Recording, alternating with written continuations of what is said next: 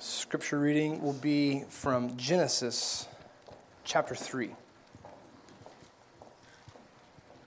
Genesis chapter 3, starting in verse 1. it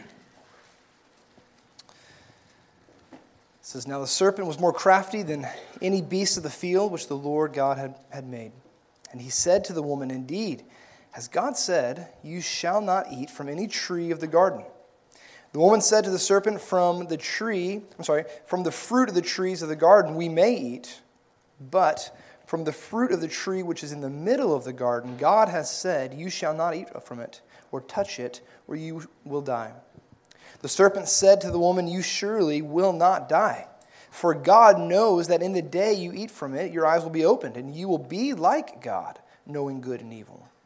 When the woman had saw the tree was good for food, and that it was delight to the eyes, and that the tree was desirable to make one wise, she took from its fruit and ate. And she gave it also to her husband with her, and he ate. Then the eyes of both of them were opened, and they knew that they were naked. And they sewed fig leaves together and made themselves loin coverings. They heard the sound of the Lord God walking in the garden in the cool of the day. And the man and his wife hid themselves from the presence of the Lord God among the trees of the garden. Let's pray. Father, I thank you that your word just shows us how good you are, how you are the best, the preeminent one in our lives. And you've made us to know you in intimacy, in oneness, in purity of our worship. Lord, we recognize that we have an enemy who is a deceiver and the father of lies. Lord, that every good thing that you sow, he will sow bad and evil next to it. Father, I thank you that you've given us your spirit and you've opened our eyes and given us the spirit of truth to discern what is right and what is good. Lord, may we trust you. May we love you with our whole heart this morning to obey you and to see that you are good, to taste and see, God, that you are faithful, and that may influence our decisions from this day forward. We entrust you to the teaching of your word, God, by the teacher and the Spirit whom you've given to us. And it's in your name we pray. Amen. You may have a seat.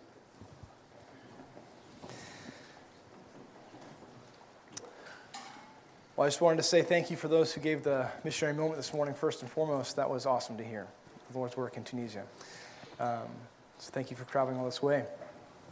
I also wanted to acknowledge uh, that it is Sanctity of Life Sunday. And Mike and I were joking yesterday on our way back home that, you know, Charlie, just classic Charlie, you know, uh, bringing la- last year that we're going to do Sanctity of Life every year. Uh, we're going to have baby dedications, and then, you know, forgetting. And then I was laughing and I said to myself, but you know what? I also forgot. And I'm teaching this Sunday. And uh, maybe I was going to do something on that, but it totally slipped my mind, too. So I had, it was kind of a humbling moment there where I, I understood where Charlie was coming from in that. Um, and then I was just thinking back and uh, His Hill right now and uh, teaching there. We are currently going through this with the students, our first year students, a speaking methods class, and where they get to stand up and give a devotion in front of their peers for 10 to 12 minutes. And I'm the one leading that class. And I thought, wow, the timing was just perfect for that. Right in between those two weeks of speaking, I get to speak. And they get to now critique all the uh, things that I was critiquing them on for their grade. So I look forward to finding those in my mailbox this week when I get back to his hill.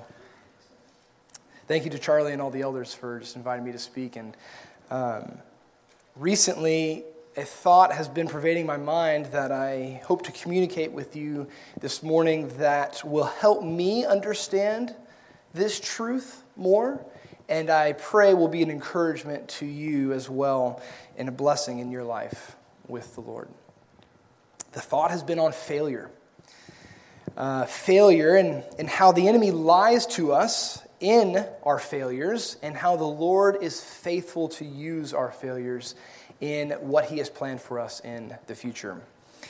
And to be honest, we have failed often. We, we fail uh, a great number of times, even in just everyday circumstances, uh, whether that is great or small, depending on how you may judge that. Recently, dad fails have been uh, frequent in my life. Also, speaking with Michael not that long ago, he asked me, So, have you had any dad fails yet? I just kind of laughed and said, Honestly, no, not really. Nothing too crazy has happened. And then, you know, lo and behold, a week later, I sit Brielle down on the, uh, on the ground right in front, and I'm like, Yeah, she can sit. This is cool. You know, and I look the other way, I look back and watch the sea, boom, face plant right into the ground. And though she was sitting, she wasn't sitting quite that well yet. So I was like, ah, dang it, confession, dad fail.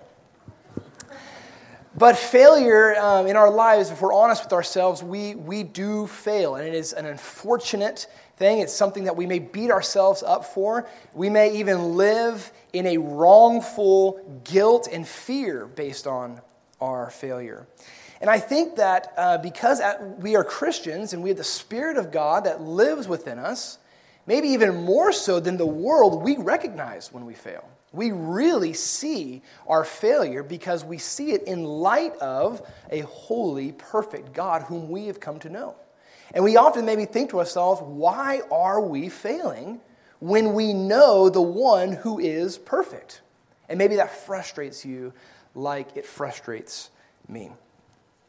The thought of this uh, idea of failure came up in my mind recently. I've been thinking on it. Last weekend, I was invited down to a, a a youth rally. It's basically a couple uh, churches convening together. I got to give the message on Romans chapter 1, verse 16, which says, For I am not ashamed of the gospel, for it is the power of God that brings salvation to everyone who believes, to the Jew first, then to the Greek. So I was thinking about this often. Paul's, you know, first couple words there, I, he you know, puts himself into this category in the very beginning of the book from his example, I am not ashamed of the gospel. You know, the thought just came to me why does he have to say that? Why, why is he even uh, putting himself in that, into that category? Is, you know, what does that mean, even to, to be ashamed of the gospel? You know, what, what is his encouragement to this church to follow his example? You know, to not be ashamed of the gospel. God's Son, the, you know, Christ himself, you know, the gospel, we often think good news. Good news about what? Well, someone died for my sins. Well, okay, that's great, but who died for your sins? That's the gospel. Jesus died for our sins. You know, if it was just anybody that died, well, that doesn't really hold much power, but it's the fact that God's Son came for us, lived a perfect life, and took our sin and shame. He is the gospel. So, if we are failing or walking in a manner that's unworthy of the gospel, he says, then shame sometimes comes into our lives. We are failing as a role as, a, as ambassadors if we are choosing anything or anyone other than Christ and to know him in the power of his resurrection. So, you know, that word ashamed, what does that mean? So I started looking into that a little bit more. And it just means to be embarrassed or guilty of one's actions, characteristics, or associations. And the first thing that came to my mind was Genesis. Genesis chapter 1. Adam. Oh, Adam, such a failure. Eve, such a failure. How did they not know? They walked with God. And then I had to check myself because I said, Well, I too am like Adam and Eve. I know God, and He lives within my heart. And I have believed the lies of deception. You know, I think of just uh, in, that, in that definition there to be embarrassed or guilty of one's actions. When I think of the word embarrassed, again, maybe because I have a new baby, first thing I think of is, you know, dad jokes. You know, you're with your dad, and, and your dad just has the worst jokes. And with your friends, and you're just, you know, face palming, like, Dad, please stop. You know, and you love him because he's your dad, and you kind of even love him more because he's so awkward, but at the same time, you're with your friends, you're like, Dad, come on, man. Get together. You know, your dad driving you to your, on your dates together. You're just like, please, just normal. Just. Maybe don't even say anything. That would be normal for a while for me. Those have increased in my life recently from what students have told me or guilty. He says to be embarrassed or guilty of one's actions. You can say, Yeah, I've fallen into that as well. Just recently, we have um, at His Hill, all the packages come to the office. And so, where I work, I usually just collect all of our packages and I come home and drop them all off. Well, I have this really terrible habit of always looking at, you know, who's the package for and then where it's from. I don't know why. It's like I don't even think about it, I just do it. So, it's Christmas time packages are flooding in. You know, I want to make sure that I'm getting mine, but I also want to make sure I'm not leaving any of Jules there. And so I go to the, uh, the table where all the packages come in on, and I see Jules' name, and I do it. That bad habit just creeps up on me. I see Jules' name, and then I see where it's from, and I know immediately that's my Christmas gift. Right? And guilt comes heavily upon me at that point. I take this package home and I walk home, and it's like I can barely even walk into the door. before I give Jewel the Christmas present, she said, Did you look where it's from? I couldn't even confess in time. There's nowhere to hide, nowhere to run, though I wanted to. I have to come home, right?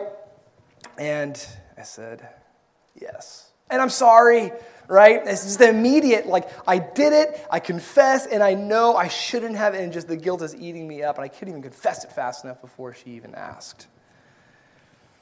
But this, when we come back to, to Genesis here, it's more than just looking at, you know, Christmas gift prematurely, ruining a surprise. It's, it's more than just being embarrassed by your dad's jokes. Right? It's oftentimes we are embarrassed or guilty of our actions or our association maybe with Jesus. And we say, but why? How? The Savior of our souls, the giver of every good thing, why would we ever deny him? And I want to come back to this passage in Genesis in the very beginning and address this point. And it's, as, as Jack said in the very beginning, because we have an enemy who is real, we have an enemy who is a master deceiver and a father of lies. And in the very beginning, when we see Adam and Eve, before sin even enters the world, we know from the Genesis 1 and 2 that what God creates is good, and there's the sense of where God is walking with them, the reality of that God is walking with them in the garden, Fellowship is there, harmony is there, goodness is at its perfect ideal. But the serpent comes, who is more crafty than the other beasts of the field, and he lies to them about the tree. And it says, When they made the choice, when they made their choice in their independence to define what was good and what was bad, to be like God and create their own definition of good, the result starting in verse 8, says, They heard the sound of the Lord God walking in the garden in the coolness of the day, and man and his wife hid themselves from the presence of the Lord God among the trees. What I want to make, make very clear in the beginning is that God did not make us to know and live with Him with any sense of fear, with any sense of guilt, or with any sense of embarrassment. God did not make you to live in relationship with Him with any fear, any guilt, or any kind of shame.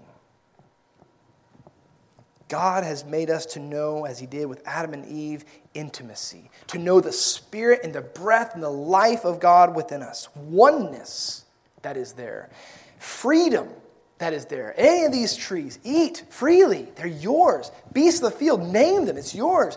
Ground, cultivate. Is to be a blessing to you.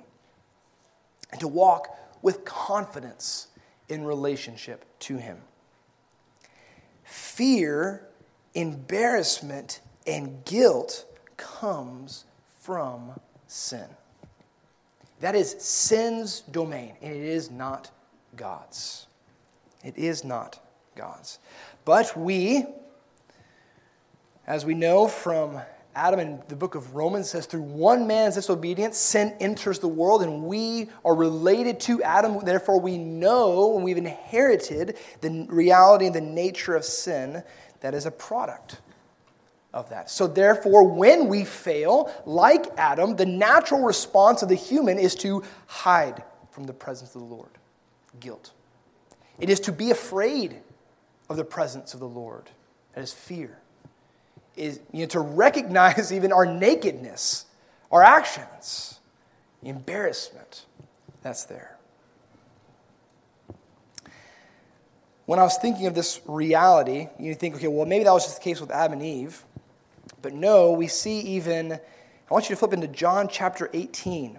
This was even the case, this potential in failure of guilt, fear, and embarrassment was even the case for the disciples. Specifically, one man, and that was Peter. This reality of sin that we've all been cast into even affects even one who lived and saw the Messiah. He saw Jesus' actions, right? He was there on the Mount of Transfiguration. He was there at the healing of Jairus' daughter, right? He is there in the garden with Jesus. He heard the words. He's even the one that said, You are the Christ, the only begotten of God. He also says, Lord, you have the words of eternal life. Where else would we go? And these are incredible proclamations, incredible truths that he has seen. But he too, the reality and the, the deception of sin can even come, and the failure to uh, not walk in a manner worthy of the gospel even came to someone like Peter. And before we get to John 18, hopefully, hopefully you're there, I just want to make a quick side note. And it's a side note that came and I heard from Ravi Zacharias. And it was it's, it's just a, a note that I've taken comfort and appreciation in as we look at this hard subject like failure and we identify in the beginning here with this failure. And it's that the Bible speaks to failure. The Bible, he says, is that we, we know it's true from, you know, maybe a existential level because the Bible does not cut out these passages. The Bible speaks to the state of a fallen world that we live in. It speaks the, state of you know, Noah's lewdness after he comes off the ark. It talks about Abraham and you know, trying to almost give away his wife multiple times. It doesn't skip Judges chapter 19. and Sometimes we wish it did right? It talks about David and his sin with Bathsheba, and then the snowball effect that comes into Uriah. And we see the reality that sin is present in this world, even it affects those who have made incredible proclamations of the Lord, who made incredible strides with Jesus. Those who know God, like us, we know and we see the reality that there is also failure in the world. And the Bible speaks to that. You know, and if there's ever a chance, you know, for someone, if this was, if the Bible was just a fairy tale, if it was just make believe, then the authors would not write these things in there. You know, they'd only highlight the good. They'd only bring out the best. If they want to try to make you believe something, right, then, then only talk about the good things that are of God. But the Bible is true. The Bible is real. It's inspired by God because it does not skip over these stories. And specifically, what I want to look at today is a person that I think we can identify as well as Adam, and that's Peter himself. And so it's in John chapter 18, not to work through the whole passage, but just to hit a couple of the um, points here. Jesus has just been taken by force into the garden. He gives himself over to the authorities after Peter strikes with the sword. Jesus you know, reprimands him, put the sword into the sheath, Peter. The cup, in verse 11, he says, which the Father has given to me, shall I not drink it? It says in verse 15, then, chapter 18, that Simon Peter was following Jesus, and so was another disciple. Now, that disciple was known to the high priest and entered with Jesus into the court of the high priest. But Peter was standing at the door outside. So the other disciple, who was known to the high priest, went out and spoke to the doorkeeper and brought Peter in. Verse 17 Then the slave girl who kept the door said to Peter, You are not also one of this man's disciples, are you? And he said, I am not. It's the first of Peter's denials of Jesus. And it's the first thing that Jesus had predicted. Jesus told him that you will deny me three times. But moving on further in the passage, chapter 18, starting verse 25, says, Now Simon Peter was standing and warming himself by the fire, And they said to him, You are not also one of his disciples, are you? And he denied it and said, I am not. That's the second time. Verse 26 One of the slaves of the high priest, being a relative of the one whose ear Peter cut off, dang it, said, Did I not see you in the garden with him? And then Peter then denied it again. And immediately a rooster crowed that last verse there, chapter, or chapter 18, verse 27, in one gospel, as one translation writes it, says that when the rooster crowed a third time, Jesus looked back and met Peter's eye, and Peter began to weep. And I, I find that such a, a heart wrenching account. You know, just the understanding, Jesus knowing it, Peter seeing it, and his heart remembers Jesus' word. His eyes meet Jesus, and he feels the weight of his choices. He feels the weight of his sin, the reality of the deception and the evil of sin. I also find it to be one of the saddest verses in Scripture because I, again, relate to Peter. I am like Peter. He is no different than me. Because the reality is that we have all believed deceptions. We have all been deceived. We all make choices throughout our life that we are not, it is not true, or it is not in association, it is not of the character of God. And we believe that in these choices, that in this one, we will find a better life than maybe what Jesus has promised to us. You know, we will save our face more purely than if we associated with Jesus. In a sense, every time we sin, in a sense, we are denying that we know Jesus, that we know the author of truth. Every time we make that choice, we are denying our association and the character that God has sown into us of Himself, who does not sin. Every time we choose any kind of sin, we are then not walking in a manner of the life that we have been saved for. That choice to sin is to believe the lie that whatever that choice may be is greater than the person of Jesus. It will give me something better than what Jesus could or has given me. Or that choice will satisfy me better than what Jesus can. And we would say, no, absolutely not. Jesus is the giver of all good things. Jesus is perfect. There is no greater gift. Yes, and we say that and we believe that. But how often do our choices reflect that? You know, what, what, what, cho- what choice is that for you? I, I, don't know. There, there are many of us in this room and that you know, struggle with many of these different choices. It may be just pride, public image, reputation at work, lust of the eyes, lust of the flesh, boastful pride of life. Maybe it's like Peter, fear of man. What would come of me? I need to save my life. If I, so I'm not going to associate with Jesus. In order to save my life, I need to deny him. And he made the choice for himself, of himself. And we, like Peter, who know the Spirit of God, in a sense, when we choose that sin, our hearts know it. And that's the Spirit's job, is to not put us to shame or not put us in this form of guilt or fear, but is to convict. Very big difference. We'll, we'll, we'll touch on that. But is to convict our hearts.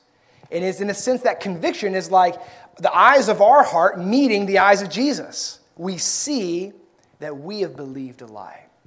We see what that one thing promised us or what it would give to us was not, in its essence, as good as we thought when we made the choice.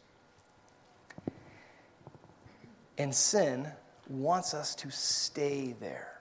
The flesh wants us to remain and abide in that failure. In that failure and, in believing that there is shame then that is there for you.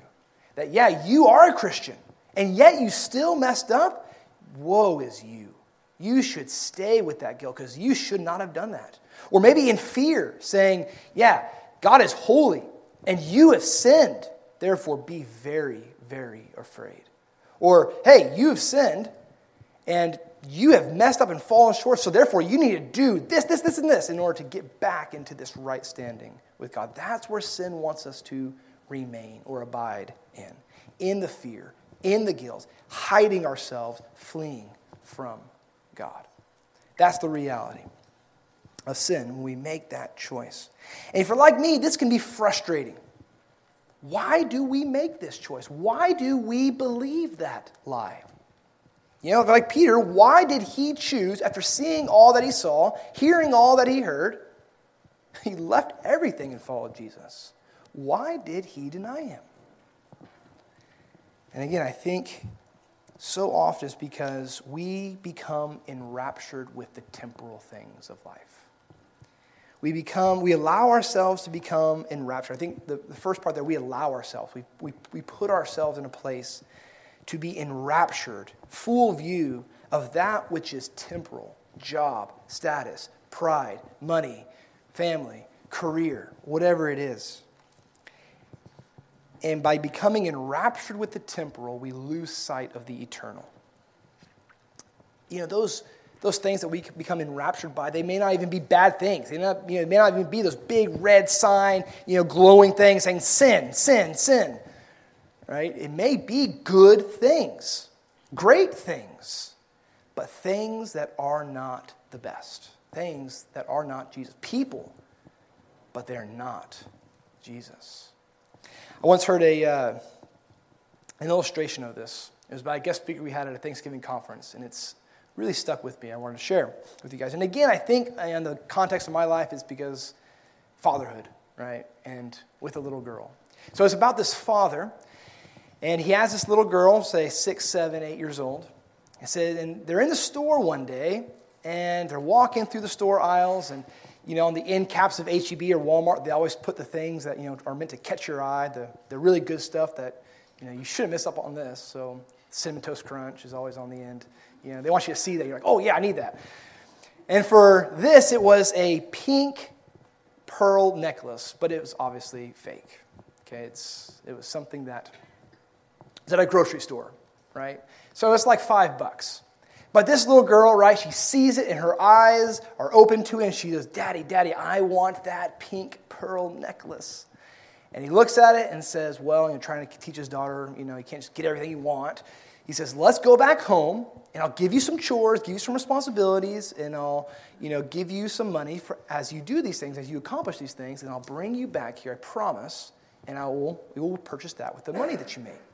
And, you know, she's, okay, that sounds great. So she goes home, she tells her mom the big plan. You know, she starts doing these little things. She's six, right? So it's not anything too big. Finally, a week later, she has enough money. She knows she's counted all. She's included the tax. Dad's a good dad. And they go to the store. She buys that pink necklace. And you girls know, rips it open, first thing, puts it on, and she can't take it off. Right? Everywhere she goes, everything she does, she has that pink necklace around her neck. So some time passes. Her dad comes into her room to tuck her in at night. And as he's tucking her in, she's all ready to go to sleep. He asks her a question. And he says, Little girl, baby, whatever, didn't come with a name. he says, Would you give your daddy your pink necklace? And her eyes open and look at him with astonishment. She says, No, Daddy. no, I love this pink necklace. He says, Okay, okay. Kisses her on the forehead, turns around, says goodnight, walks out the door, hits the lights. Next day passes, he comes back into her room, same routine, comes to tuck her in at night, and he asks the same question Would you give your daddy your necklace? And now she's a little bit more uh, on edge about this question. All right, she realizes what she would have to give up, and she says, No, Daddy, no, I love this necklace. I cannot give it to you. He says, Okay. Kisses her on the forehead, says goodnight, walks out the door. Third night comes. He's walking over to her bed, kneels by her bed, and before he can even ask the question, she says, Daddy, I want to give you my pink necklace. He says, Thank you. She takes it off her neck. He takes it, puts it in his pocket, kisses her on the forehead, says goodnight. He's walking out the door and he stops. And he turns back, walks back over to the bed, and in his other pocket reaches in and pulls out a real pink pearl necklace of great value. Her eyes get huge, right? And he puts it on her neck and he says, I've been waiting for you to give me that which was fake so that I could give you that which was real. Made up story.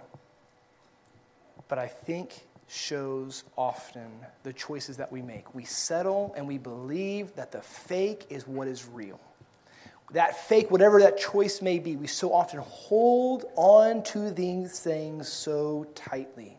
For Peter, that would have been his reputation, that would have been his life. And he's holding on to it so tightly. And Jesus says, You know, give up your life, carry your cross. And he says, No, I cannot. And as he says that, is denying Jesus. But God is a good and a wonderful Father. He's a good and a wonderful Father, and He does not leave us in that broken state that sin wants us to stay in, that shame and embarrassment and guilt. 2 Timothy chapter 2 verse 13 says, "If we are faithless, he remains faithful, for he cannot deny himself." And this book doesn't end after chapter 20. It doesn't end with, you know, chapter 18, 19 goes to the cross, and 20 the empty tomb period. But there is a chapter 21 of the gospel of john that zooms back in on one person. And i love that the gospel of john adds this in because all the gospels add peter's denial but they don't always add in what jesus does after. John chapter 21 he calls to the disciples as they are fishing uh, one of the disciples says it is jesus and so Peter puts his clothes on and he jumps in that water and he is swimming as fast as he can to get to the land. And Jesus has breakfast there waiting for them. And he turns the attention to Peter. Chapter 21, verse 15. These are familiar words. You've read these words, but to be reminded of them. It says, So when they had finished breakfast, Jesus said to Simon Peter, Simon, son of John, do you love me more than these? He said to him, Yes, Lord. You know that I love you. He said to him, Tend my lambs. He said to him again a second time, Simon, son of John, do you love me? He said to him, Yes, Lord. You know that I love you. He said to him, Shepherd my sheep. Verse 17, he said to him a third time, Simon, son of John, do you love me? And Peter was grieved because he said to him, Do you love me? And he said to him, Lord, you know all things. You know that I love you. And Jesus said to him, Tend my sheep. In Peter's guilt and in his shame, you know, there's a couple observations make here. Jesus doesn't tell him, Peter, never sin again. Don't ever do that again. He doesn't say that specifically. He doesn't tell him, hey, Peter, next time this comes up, you better not deny me. You better do better next time. I expect better from you next time. And he doesn't say, hey, Peter, tonight, just to you know, make up for all the denial, you need to stay up to this late of an hour, you need to pray this many prayers in order to get back into standing with me, and then we can move forward. He asks them just a simple four letter or four worded question Do you love me? And that is that carries so much weight there. You know what's interesting about this question is that Jesus knows the answer already. He's not asking this question to figure out, you know, do you love me? Because I was a little bit confused back there in John chapter 18. You know, if you really love me, because I, you know, was there and I, I totally thought you were going to make this work and, you know, have my back, but you didn't. So do you love me? No, Jesus knew already that he was going to deny him. And Jesus knows the heart of Peter. John chapter 2, Jesus knows the heart of every man. You know, and Peter knows that. Peter knows that Jesus knows his heart. He says at the very end, Jesus, you know all things. You know that I love you. So, what's with the question? It's for Peter. It's for Peter to hear. It's for Peter to remember to simply respond to God's pursuit of him with love. Not works, not better, not never sinning again, but do what is right. Do the first and foremost commandment love God. Love me. To love me. You think that it can't be that simple. It just cannot be that simple. When we fail, Jesus, it cannot just be love me. But it is. It is that simple because what that means, he's already said in John chapter 14, John chapter 14, verse 15, if you love me, then you will obey my commandments. Right? It starts becoming enraptured with that which is eternal, enraptured with Jesus, not enraptured with that which is temporal, that which is passing, that which is fading away, but coming to the heart, back to the heart of God in His love for us and to reciprocate our love for Him. When we love Him, we will obey Him. When we obey Him, then we find that actually, guys, we can trust Him in everything. Yes, even that one thing. Like, really? Even that thing? Yeah, that thing too. You can trust Him. And when we trust Him, then, as you probably know, in a, in a season of a storm, and you've trusted Him in that precious promise, then you can praise Him. You're filled with praise, filled with adoration. And when we are living lives of worship and praise to God as He deserves, then we are fellowshipping with God as He made us for back in the garden. Full circle. As we're praising Him, we are fellowshipping with Him. Fellowshipping in, with Him in oneness, in intimacy, with confidence, without fear, without shame, and without guilt. And yes, even in our failures he brings that to our mind because he is the good shepherd of our souls. He guides Peter's heart back to himself as he does with us. And that is the Spirit's job. And that is what conviction is. Right? When we, when we fail and we sin, we believe the lie, the flesh tells us you're condemned, and condemnation and shame causes us to run from God, to hide ourselves from God's presence. Conviction in the Spirit's work is to show us our failure, but not to leave us there, but to remember that God is good and He is gracious, full of loving kindness and patience for us. And conviction, as the Spirit's work does to us, brings us back to the heart of God and says, Love Him choose in this moment where you want to run and hide to follow and to proclaim God, thank you. I love you. Conviction draws us in our failure, shame drives us in our failure.